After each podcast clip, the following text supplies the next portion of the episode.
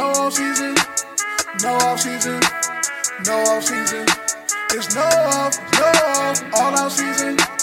Welcome to the Lost Legacy Files, Celebrity Tragedies. Today I'm going to talk to you about Lisa Loring. Lisa Loring was actually born Lisa Ann DeCinces, but she is better known by her stage name, Lisa Loring. She was born February 16, 1968.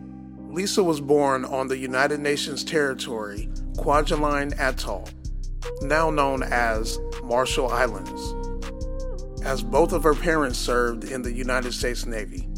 Her parents divorced when she was very young. She moved to Los Angeles with her mother. She was given the stage name Lisa Loring at this time and started modeling at only the age of three. Her first television appearance was in 1964 where she appeared on an episode of Dr. Kildare.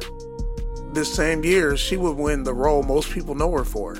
She was cast to play the character Wednesday for the TV series The Addams Family. After just two years of The Addams Family, she joined the cast of the sitcom The Pruitts of Southampton. This would only last a year. In 1966, Loring also made an appearance on an episode of The Girl from Uncle. 1973, Loring was married for the first time at the age of 15 to her high school sweetheart, Farrell Foumberg. In 1973, she also had a daughter.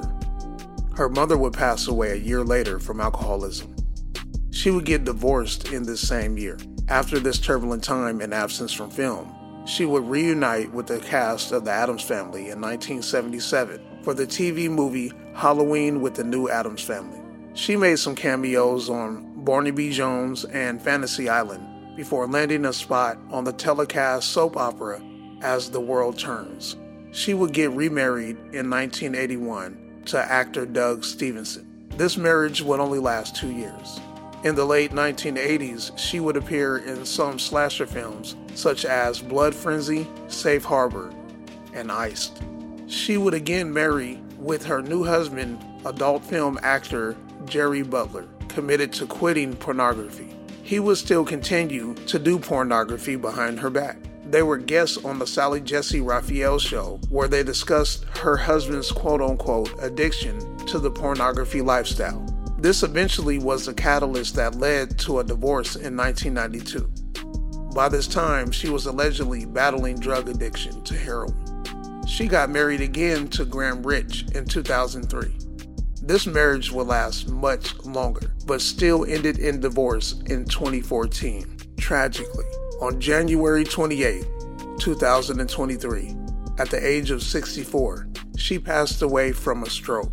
She would have been 65 in less than a month. She leaves behind her daughters and grandchildren, who I am sure loved her and miss her dearly. The Lost Legacy Files would like to send our condolences to her family and loved ones. Take care.